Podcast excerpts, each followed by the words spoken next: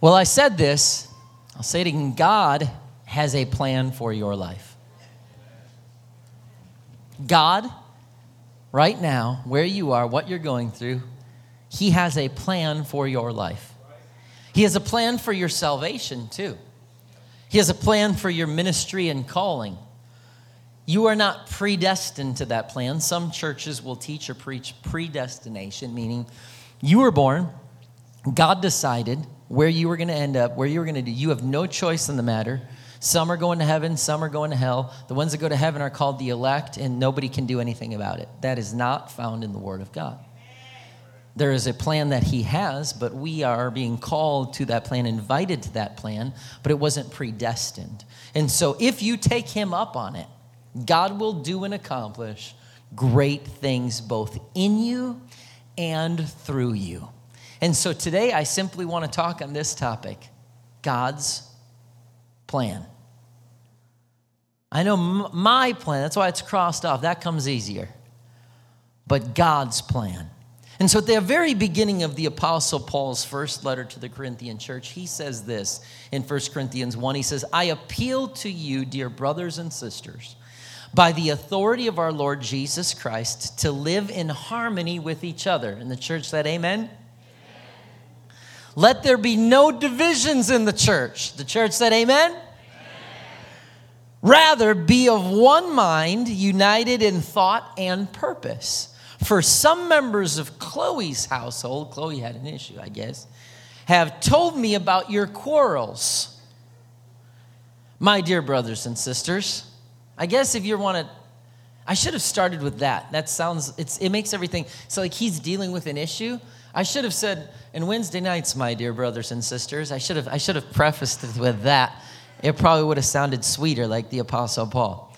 My dear brothers and sisters, he says, Some of you are saying, I'm a follower of Paul. Others are saying, I follow Apollos. Or I follow Peter. I follow only Christ. He says, Has Christ been divided into factions? Was I, Paul, crucified for you? Were any of you baptized into the name of Paul? Of course not, he says. One of the main purposes of his writing was that there were contentions among the saints of the church, and it was causing division. And so just a little while later in his, in his letter, Paul clarifies something, and he says in 1 Corinthians 3 6 and 7, he says, I have planted, Apollos watered, but God gave the increase. He says, So then, neither is he that planteth anything, neither he that watereth, but it's God that gives the increase. So he makes it clear hey, it's always God it's always God. Unity was essential in that first century New Testament church, and it's just as essential in the 21st century church. If we come in and we're just interested in our own viewpoint, our own story, our own feelings, our own vision, it's not going to work here.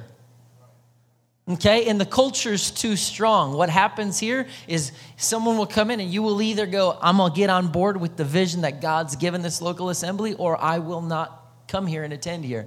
And even though I love every person, I want the seats full, I want to keep growing, I don't want it at the expense of losing the culture of what God's called us to be.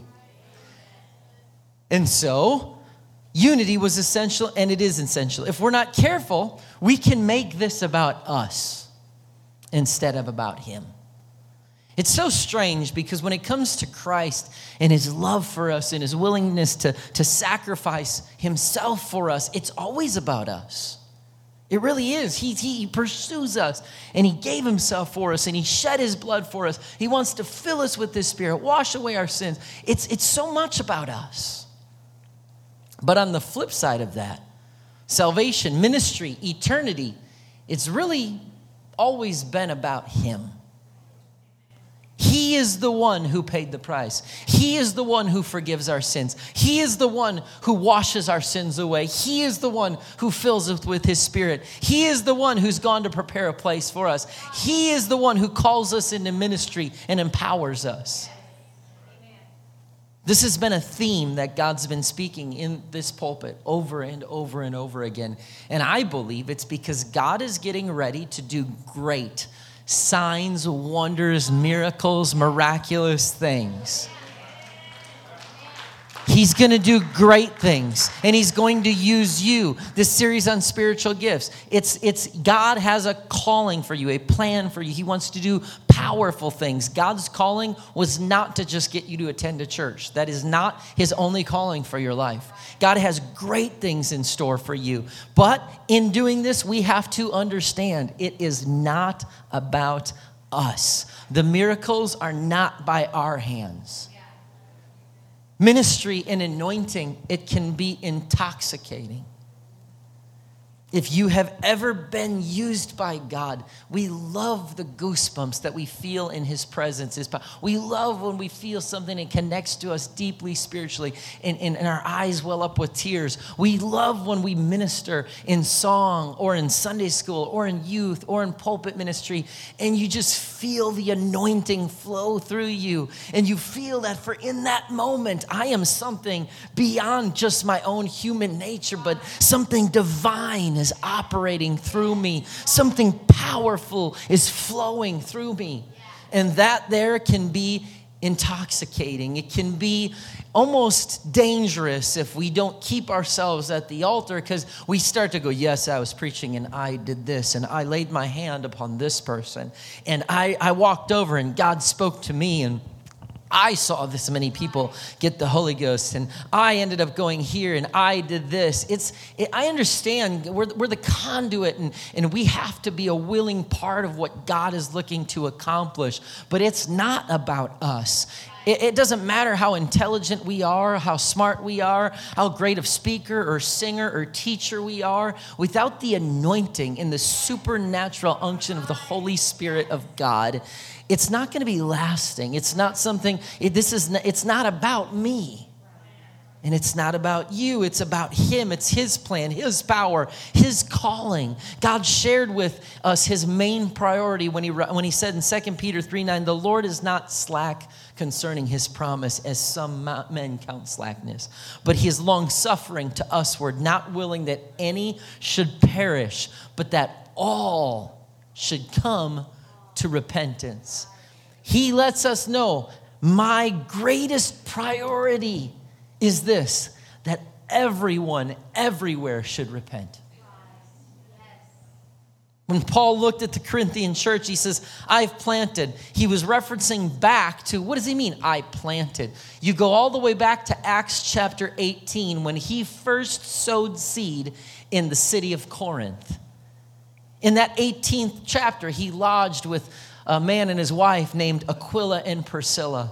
And while there, he was teaching regularly in the synagogue and planting a church there in the city of Corinth. He then went to Ephesus and he took Aquila and Priscilla with him. Paul was only in Ephesus a short time and then he was departing to Jerusalem.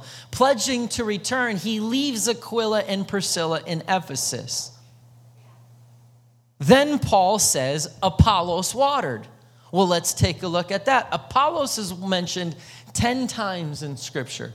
And the first time that he's mentioned is back in, guess where? Acts chapter 18, when Paul first meets Aquila and Priscilla.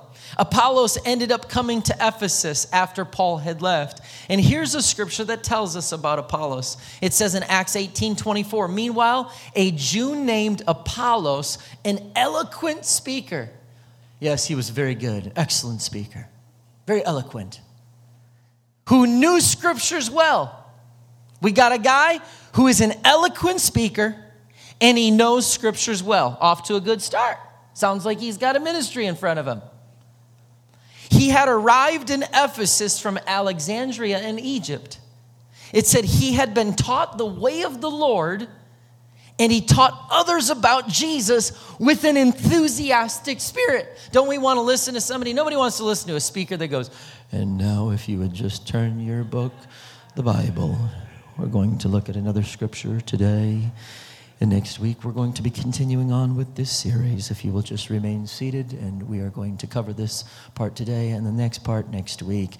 You'd be like, we want that enthusiasm. If the speaker, remember that Bible study teachers, if the speaker's not excited about the topic, How in the world do you expect the, the person listening, the student, to be excited about the topic? And so Apollos, man, he's he. Well, this is exciting. He's an eloquent speaker. He knew the, the, the scriptures well. He was an enthusiastic. He had an enthusiastic spirit, and he had accuracy. However, however, where are we at? Where are we reading the NIV?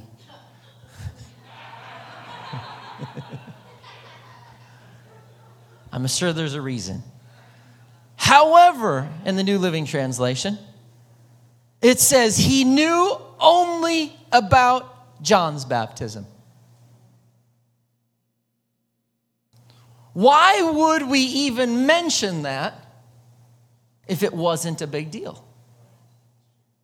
Why does Luke take a moment going, man, this guy, he was, oh, he he he was talented, he was he was an eloquent speaker, he knew the scriptures, he had enthusiasm, he was teaching ac- accuracy. However, he only knew John's baptism. Why would you tell me that? It obviously matters. And at that point, Aquila and Priscilla, who had recently been mentored by Paul, they heard Apollos teaching boldly in the synagogue. And scripture says this in Acts 18 26 when Priscilla and Aquila heard him preaching boldly in the synagogue, they took him aside. Why? Because nobody wants to be corrected in front of a public setting. They took him aside and explained the way of God more accurately, more adequately. I can't wait to hear the story of what went wrong in the computer, but it is a PC, so I understand. That was the most anointed thing I might have said today. So, Apollos, in his pride, could have looked at someone and said, You can try and explain to me what I need to know? I'm eloquent. I'm being asked to preach and speak all over the place. I'm teaching the way of the Lord. I'm doing it with enthusiasm. I know God. I have experiences with God. I have a past history with God. And you're going to try and tell me where I'm lacking? Please. This is the attitude, if we're not careful, we can have this attitude. But right now, if God, based on your current relationship with God, your experience, your knowledge, if God had something more, would you be open to it? We all go, yeah, yeah, of course, absolutely. What if God has something more that's different than what you, your personal belief system, your previous experience, what someone in your life has taught you up to this point. What if it's different than that, than what you walked into this place? And God's to give you revelation, reveal something deeper. Or what if it's different than that? Are you still open to it? Or do we get to a point where we go, I've been doing this a long time. I've done this, this, this, and this, and I don't really think that you can give me anything additional. I pray to God that God loves me enough to not let me stay the same. I pray to God that the depth of my relationship, my knowledge, my understanding, the things I have today, I pray I'm not the same way one year from now. Now, if you just in case you want to pick that apart, I'm not talking about doctrine. I'm not talking, there's certain things that in the Word of God that we stick to, but what if God is revealing something to you today that you haven't experienced prior to this moment? Are you open to it?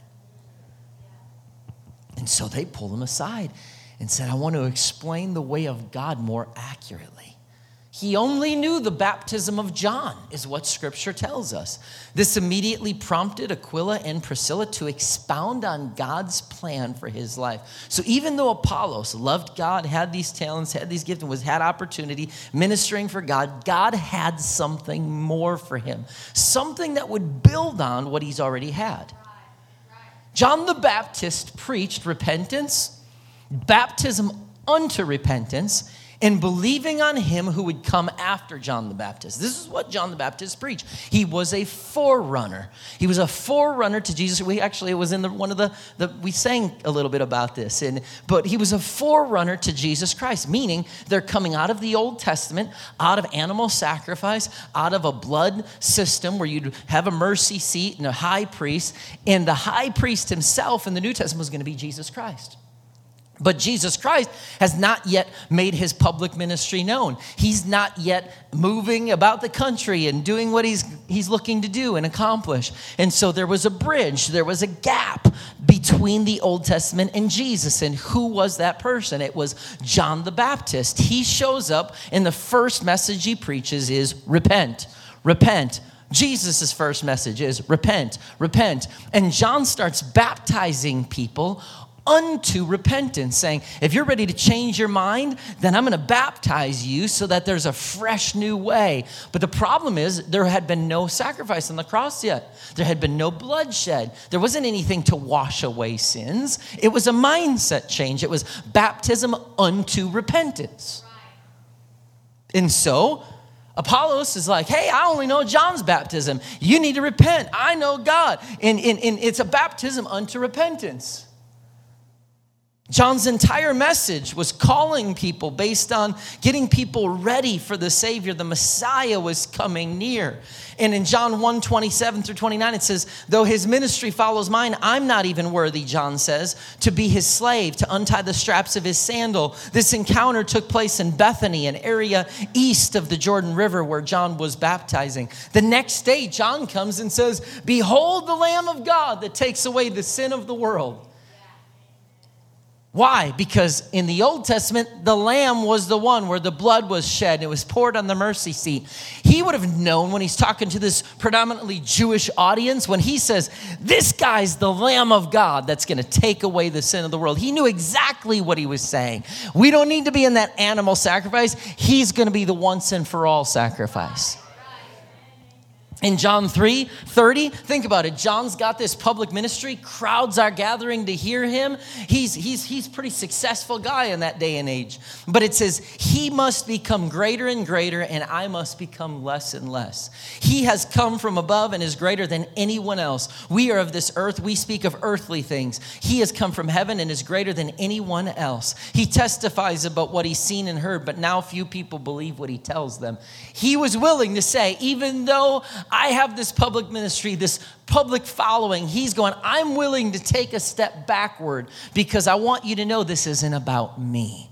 It's about the one coming after me. And he's referring to Jesus Christ. As tempting as it is, ministry must, our calling must never become about me, my glory, my anointing, my name. The more powerfully used of God you are, the more people will want to exalt your personal name. The more God uses you to do and accomplish, the more crowds of people will gather around you and, and ask you about things and, and say, That was great. That was incredible. You're powerful. You're amazing. You're incredible. You're a great speaker. You're this. You're that. And after a while, you can go, Man, yeah, you know, I am pretty good. But it's not about me. This has always been about Him, His kingdom, His power, His anointing, His glory. This happens several times in the New Testament where the apostles are part of something that God does something incredible through them. And the people around them are like, make them king. We worship them, elevate them. It didn't just happen to Paul, it happened to Peter too. In Acts 10 25, Peter entered his home. Cornelius fell at his feet and worshiped him. Now, I don't know, you know, you might be like, well, this is pretty cool. But Peter pulled him up and said, Stand up. I am a human being just like you. I'm not worthy of worship. I am not a God. Not for one second am I going to take God's glory. I really, I really enjoy being around people who are aiming for excellence and growing and doing things well and following the leading in the Spirit of God and the voice of the Lord, but don't read their own press clippings. Man, I like being around people who don't read their own press clippings.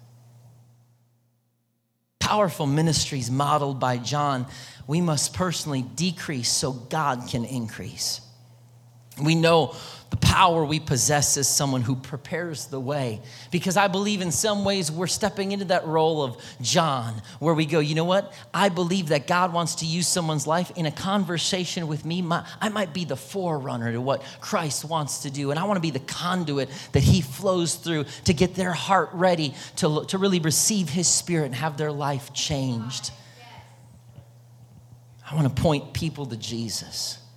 That's what John was doing. It's not about me. I'm pointing to him. I want to do the same thing. It's not about me. I want to point you to him.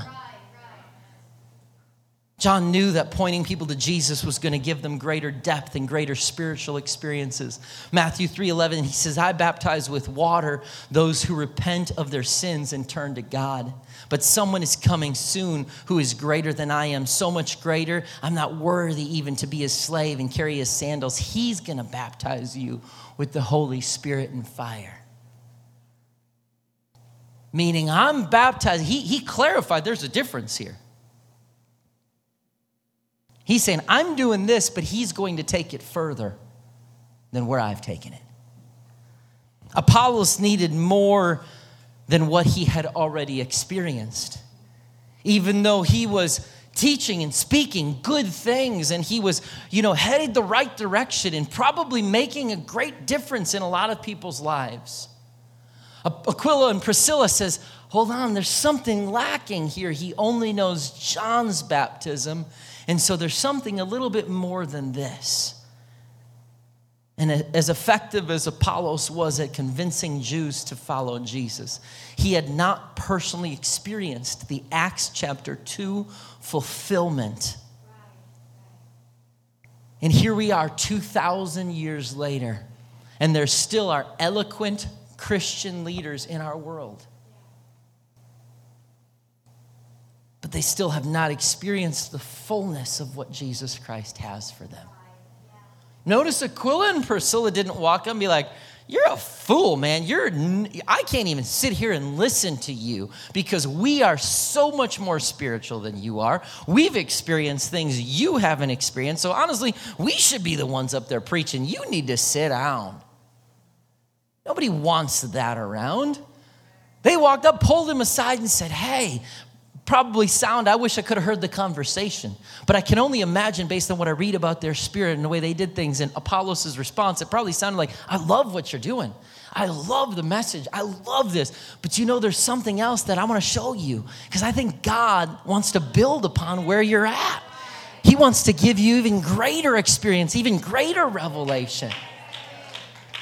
And what if Paul go, Apollos goes, nah, not interested. I already got my speaking uh, uh, lined up. My gigs are lined up for a while. No, I pray we're always going, God, if you have something for me, I want more. I want to go deeper. Reveal it to me, Jesus. And so, when he's specifically asking about John's baptism, I, I, bring this home right front and center in our front yard. What if you were baptized today a certain way and you felt like it was good for you in that time, but then God revealed something to you today and said he had more for you? Do we say, nah, not interested? Or do we go, yeah, if you show me in Scripture, if this is the Word of God for my life, you better believe I want it. What if God called you to re- be rebaptized today? Well, that's preposterous. Is it? What if God was calling you to do it today?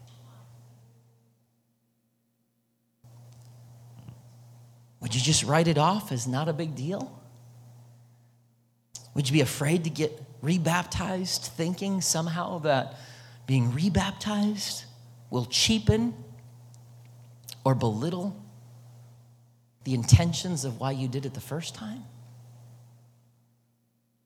You know, I have a lot of people that will tell me things like, my great grandparent taught me this, my uncle, my aunt, my grandpa, my mom, they invested this in me, and so I can't ever change because if I do,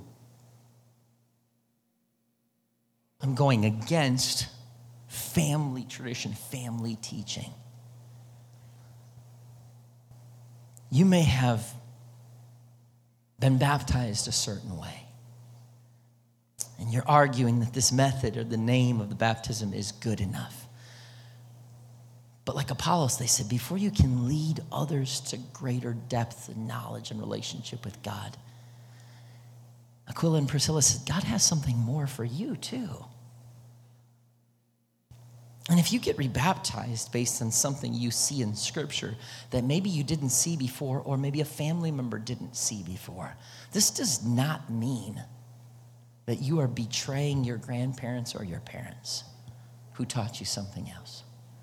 This does not mean that your previous baptism, your previous method of baptism, your spiritual experience, oh, it never meant anything. That would be very derogatory, very disrespectful for me to tell you that er, in your spiritual journey, whatever happened prior to this moment, it was just worthless.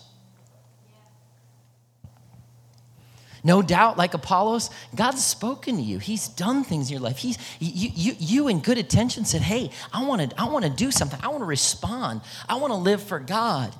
And so in that moment, you stepped forward and did something. But if it wasn't the way that now Jesus has laid out in his scripture, there's nothing wrong with going, wow, okay, I didn't see this. That was part of my journey. Blocks were laid on a foundation that I'm still standing on. But if God has something even greater for me, and even uh, a more even biblical experience than what I even knew at that point, then I want that. That's why scripture says, work out your own salvation with fear and trembling. They might, family might not have seen something in scripture. And you're here going today, hang on, I've never seen this before. If it's in the word of God, I want to align with it. I want that for myself. Those things before today, they were building blocks, things that have shaped you, formed you, developed you, brought you to this moment. But don't stop short if God has something more for you. Anything God has done in your life prior to this moment has brought you to this moment right now. Aquila and Priscilla did not tell Apollos that everything prior to that moment was a waste of time. They did not say that. They just explained something to him where, it's, hey, you can build on these previous experiences. And I know that you were baptized under John's baptism, but let me explain something to you. And if you're here going, I don't know about any of this, I would be as leery as you are, as skeptical as you are, unless I had scripture. Because up to this moment, I'm talking about rebaptism and I have not given you scripture for it. So you might be going, eh, eh, I'm not sure. And I totally agree with your skepticism until I show you this. Acts chapter 19, it comes to pass while Apollos was at Corinth, Paul, having passed through the upper coasts, came to Ephesus. And finding certain disciples, he said unto them, I guess Okay, we're in KJV. He said unto them, Have you received the Holy Ghost since you believe? Now, there's some people today that will say, You received the gift of the Holy Ghost, the Holy Spirit, the minute you believe. I don't see that in Scripture because if that's the case, then Paul may have just asked the stupidest question in human history. If you get the Holy Ghost the minute you believe, then he doesn't have to say, Have you received the Holy Ghost since you believe? But no, that's not, it's not, that's not. There, there's, a, there's a response. There, God gives us the sign of you will speak with other tongues. That's exactly the way it happens throughout the, the New Testament. But he says, Have you received the Holy Ghost? And he says unto them, We haven't even heard about whether there be a Holy Ghost. Got to appreciate their honesty, right? And he said unto them, Well, then, unto what then were you baptized? And they proudly say, We were baptized unto John's, leave it right there, unto John's baptism. Well, hang on. This is the same baptism that Apollos was baptized unto. We just read about it. Apollos was baptized into John's baptism. Luke had, a, had he had to let us know that. And now we're reading about believers that are in Ephesus that Paul's traveling through and he's going, Hey, have you received the Holy We don't know about the Holy Ghost. Well, then who's baptized? We were baptized into John's baptism. I mean, Apollos is preaching about it too. We were baptized into that baptism. Then said Paul in verse 4 John verily baptized with the baptism of repentance. No derogatory, not, oh, that was worthless. Oh, I hope you enjoyed the ham and rolls because that was nothing. It was worth. No, it was nothing like that. He says, Hey, let me tell you, that was important for that day. John baptized unto repentance, saying unto the people they should believe on him that's coming after him. That is on Christ Jesus. So he's making this connection going. He, he baptized, it was a method that was needed for that moment. He was saying, Here's where we are. There's one coming after me, and this is going to prepare the way, which is what his role was anyway.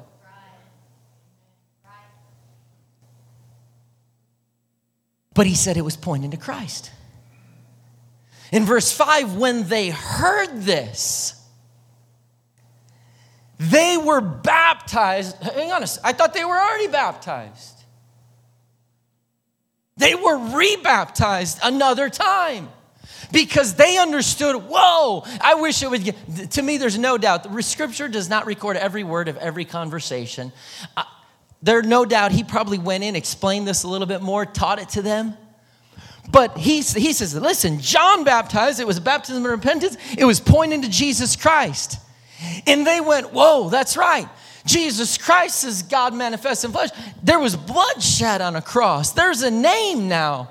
And so they said, you know what? That baptism was important in that moment of my life.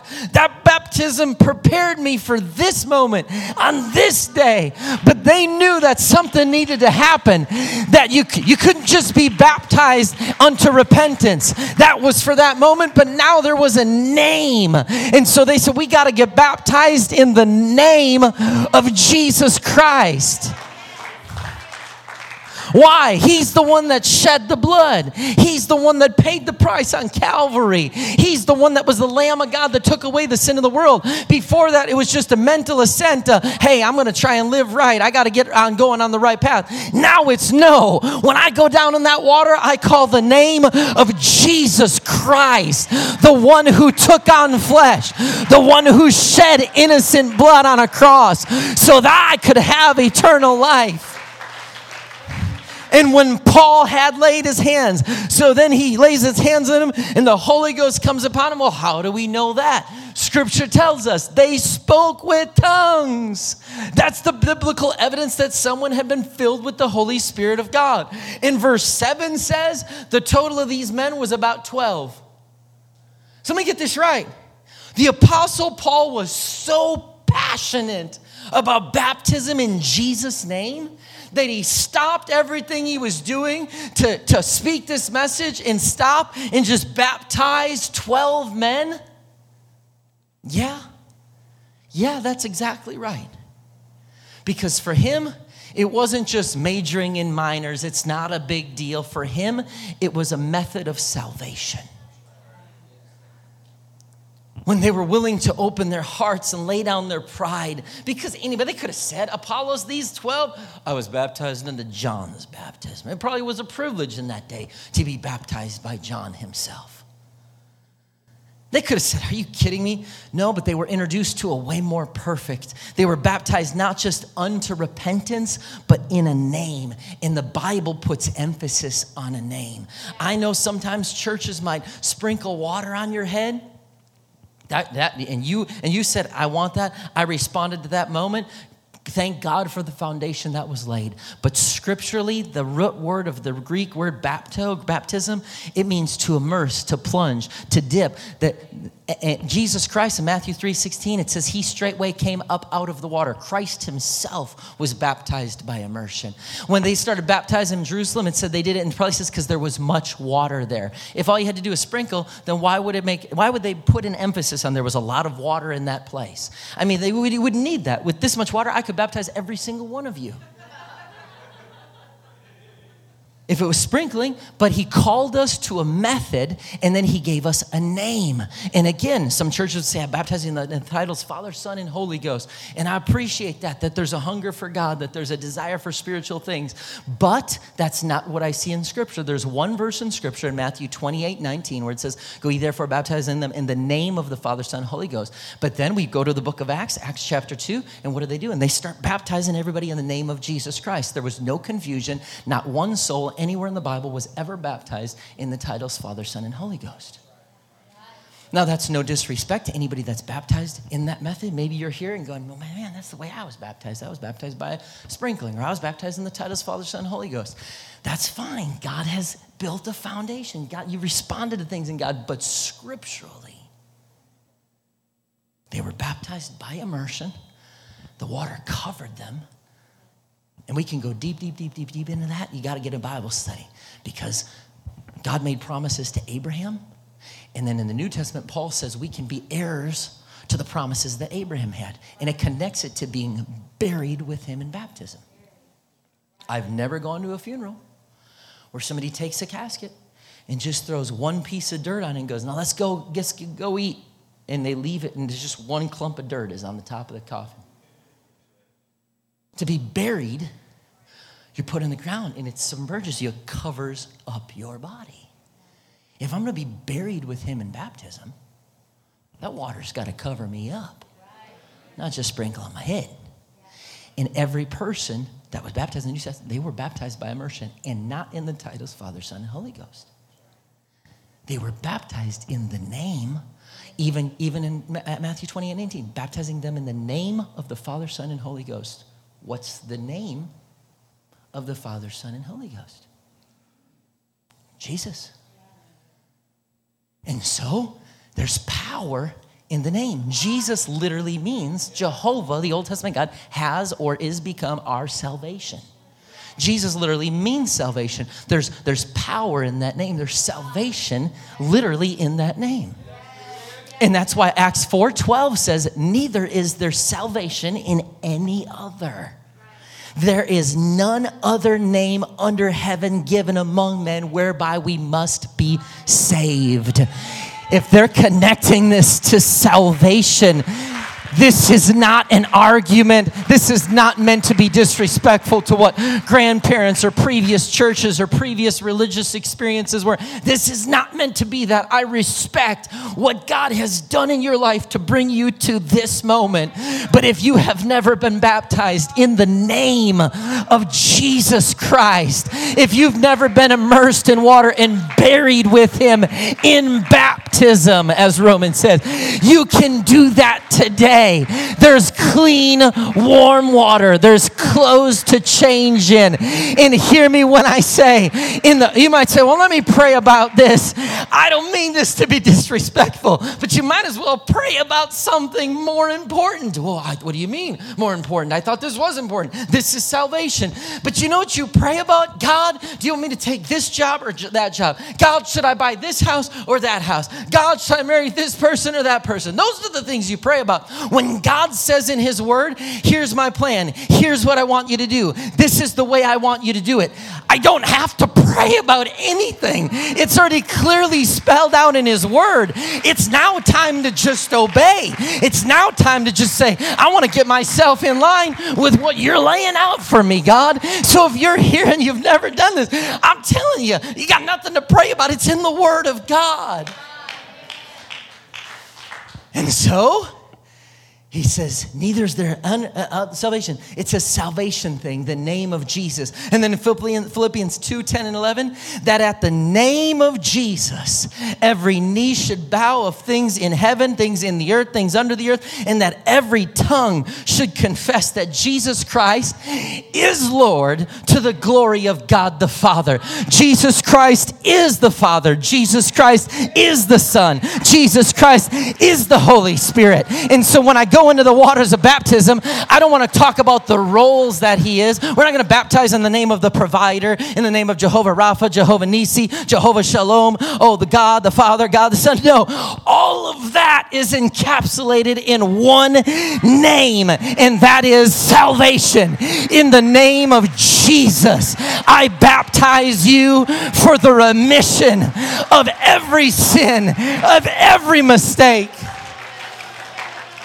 There's power in the name. And Aquila and Priscilla announced this and introduced this to Apollos, who was doing everything he can as a man of God. And Paul introduced it to the Ephesian believers. I want you to know, I can't say it more clearly. The method and the name of baptism really do matter. And I don't say that because, oh, in your church they believe that, in your denomination they believe that. Throw all that out the window. I say it because the Bible says it. The Bible put emphasis on it. I want a Bible experience. If Bible people were getting baptized in that way, in that method, in that name, I don't want something that someone else created a couple hundred or thousand years after the time of Christ. I don't want to be a part of that. I want to build on that. And if you're here going, man, I've just never seen this before, let me show you. Let's keep looking. This is what God's plan is for your life.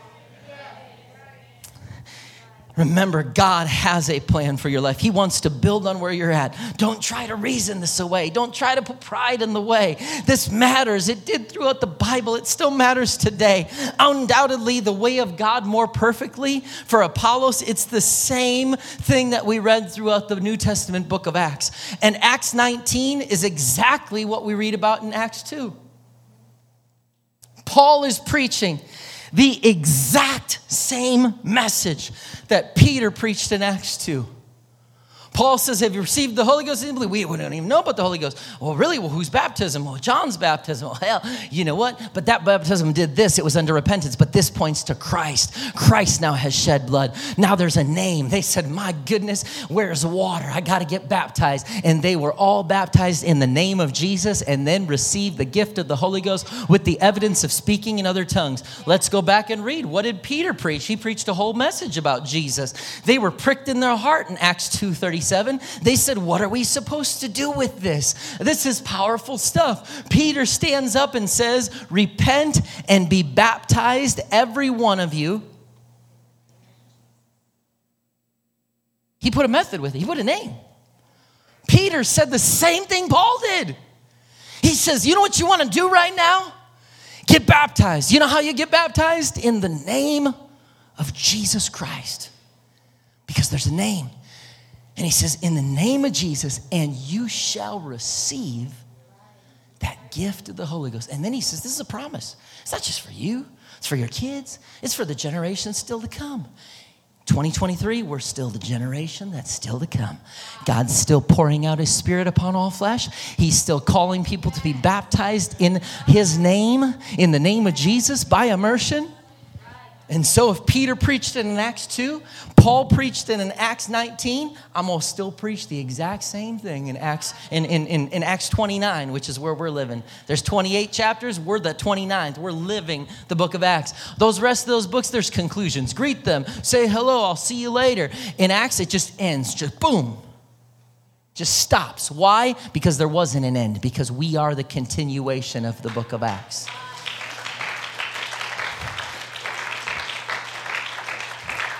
And so we know for a fact, and I'm just about done, that Apollos experienced full salvation. That he began preaching the same message that we read in Acts 2 and Acts 19 because when Paul said members of the Corinthian church claimed to be converts of Paul, others were converts of Apollos and others were converts of Christ. He emphasized one thing. He said, Some of you are saying I'm a follower of Christ, others are saying I'm a follower of Apollos or Peter or Christ. Has, has Christ been divided into factions? Was I, Paul, crucified? Were, were any of you baptized in the name of Paul? No. What was Paul saying there? He's saying, Of course not, because we know in this church the way I do things that we read about in Acts 19 is they were baptized in the name of Jesus Christ. And so Apollos understood the way more perfect it built upon where he was at. Ministry wasn't about one man or another. Response wasn't about what I was taught or experienced. It's always about what is God's plan for my life. In ministry, is setting self aside. Believers need to set pride aside. If we do that, there can be unity in the body, unity in the message, even in baptism. God's plan was for there to be unity, unity not only in purpose, but even in the name. Paul writes to the Ephesian church in chapter 4 there is one body and one spirit. Even as you're called in one hope of your calling, one Lord, one faith, one baptism. It wasn't meant to be like, oh, you know, it's not a big deal. You do your way, I do my way. We all have our thing. We just kind of, he said there's supposed to be one baptism. Yeah, but how do you know yours is right? Because it's the way they did it in the Bible. Because they baptized by immersion in Jesus' name all throughout the New Testament. And so for me, it's not a disrespect to any other man or woman of God, other denomination, to what you've experienced prior to this moment.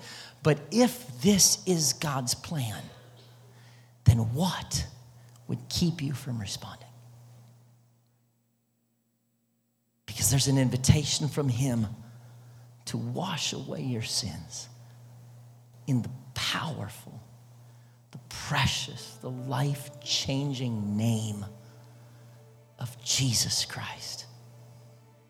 Yeah, but I've thought I've been fine. I've been living this way a while. It seems weird now. No, it doesn't. Apollos was preaching, traveling. People were coming to hear him. He was teaching about God.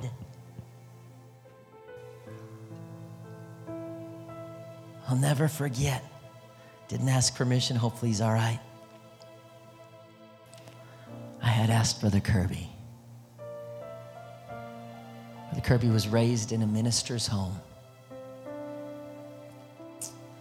Pentecostal background. I assumed we were all on the same page. They're faithful here for a couple, I don't even know, maybe a couple years at that point. I said, Brother Kirby, we're doing some rotations in a deeper waters portion before it's kind of like a small Sunday school portion. I said, Would you teach on baptism in the Bible? He says, Yeah, yeah. And so he starts studying. He calls me up. He says, I don't, I don't know if you want me to teach this lesson. He says, because in my study of this, he said, I realized that I was not baptized the biblical way.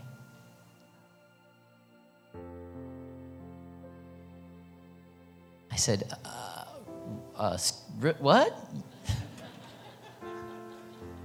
he said, Yeah, I haven't been baptized in the name of Jesus. and I said, Well, so what do you think now? He says, I see this. And I see it in Scripture. He said, I want to be baptized Wednesday night. And he says, I don't know what you want to do about Sunday. I said, Here's what I want to do. I said, Get up and teach the lesson. Tell the church what it was you saw in the scripture that brought a revelation to your heart and to your mind that said, This is important.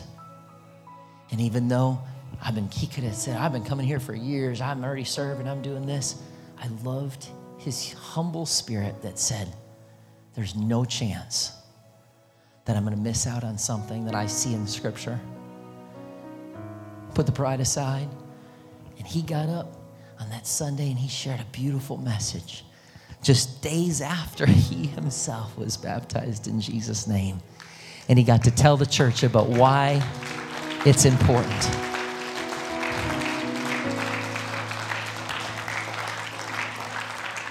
And I love, I love not only what he did and his response, but I loved his spirit in that. And I pray I'll always have that spirit. God, I've never arrived. Keep, keep correcting, keep changing, keep challenging, keep growing, keep reaching to me, keep molding me, keep shaping me. Please don't ever give up on me, God. Keep making me what you want me to be, Jesus. And in this here, this is a salvation thing. This is huge stuff. And so God always he, you know, oh yeah, God God wants to do something in this service. I believe that every time I come to church. But this morning, wee hours in the morning, I was up a couple times and God spoke to me specifically. And I've, I've focused on this today because God spoke this. He said, I'm reaching for someone who has been previously baptized, and I'm calling for them to be rebaptized in the name of Jesus. And so, if no one chooses to do that, doesn't make what God spoke me wrong. Because the ball's in your court right now. And God is reaching to you on a very big issue. And He wants you to take on His name. Why? Because even in marriage, the Bible says baptism, it's entering into a covenant. It's a covenant relationship. Father, Son, and Holy Ghost, there's no name there. But when you get baptized, when you get married, do you take on? My wife took on. Her last name's Dornbach. We've entered into a covenant. This is my bride. When, when do you become the bride of Christ? In the water. When do you take on the name? In the water. This is where you say, Now I'm entering into a covenant. I'm taking on his name. And I'm walking with him as a part of the bride of Christ. Would you stand to your feet? And I'm inviting you, even if you're here going, Yeah, I've done that, got no problem with that. I think that we should find a place to pray, that we could pray, Thank you, God, that you've revealed these things to me. I pray, Lord, please reveal this to every church everywhere. It, again, doesn't make, oh, uh, we're better than them, we're better. No, no, no, none of that. It's simply, I believe, based on scripture, that there's revelation here about what God wants to do and speak and accomplish in every church one Lord, one faith, one baptism, one God and Father, one Spirit. We, that's the God. He wants that unity in that. And again, I know you might say, man, I didn't come here thinking about being baptized. But from what I see in Scripture, do you know I never ever read about a delayed baptism? Some churches will do baptism Sunday. This is baptism Sunday. Next Sunday's baptism Sunday. The following Sunday's next baptism. Why? Because I don't ever read about anyone in Scripture that going, man, that was great. It was always, hey, come up here teaches the eunuch, he said, Stop the chariot. There's water. What keeps me from getting baptized? This is the story of Scripture. Anytime somebody saw something, it was find the closest body of water and let's do this. It was let me pray about it. Can I plan this for the next quarter? I never, ever, ever see that anywhere in Scripture no delayed baptisms. So you might have came in today going, "How really, really wasn't planning this." But if God's reaching to you, he wants to wash away your sins today. He wants you to take on His name, to be a part of the bride and the body of Christ. I invite you to find a place right now, and if you're here and that's you going, man, I, I really think I need to do that, you just come see me. We have a team that helps you, shows you where to go, where to change, private area, clothes to change into. We have it all set for you clean, warm water if that's what God's calling you to do. Oh, God, help us.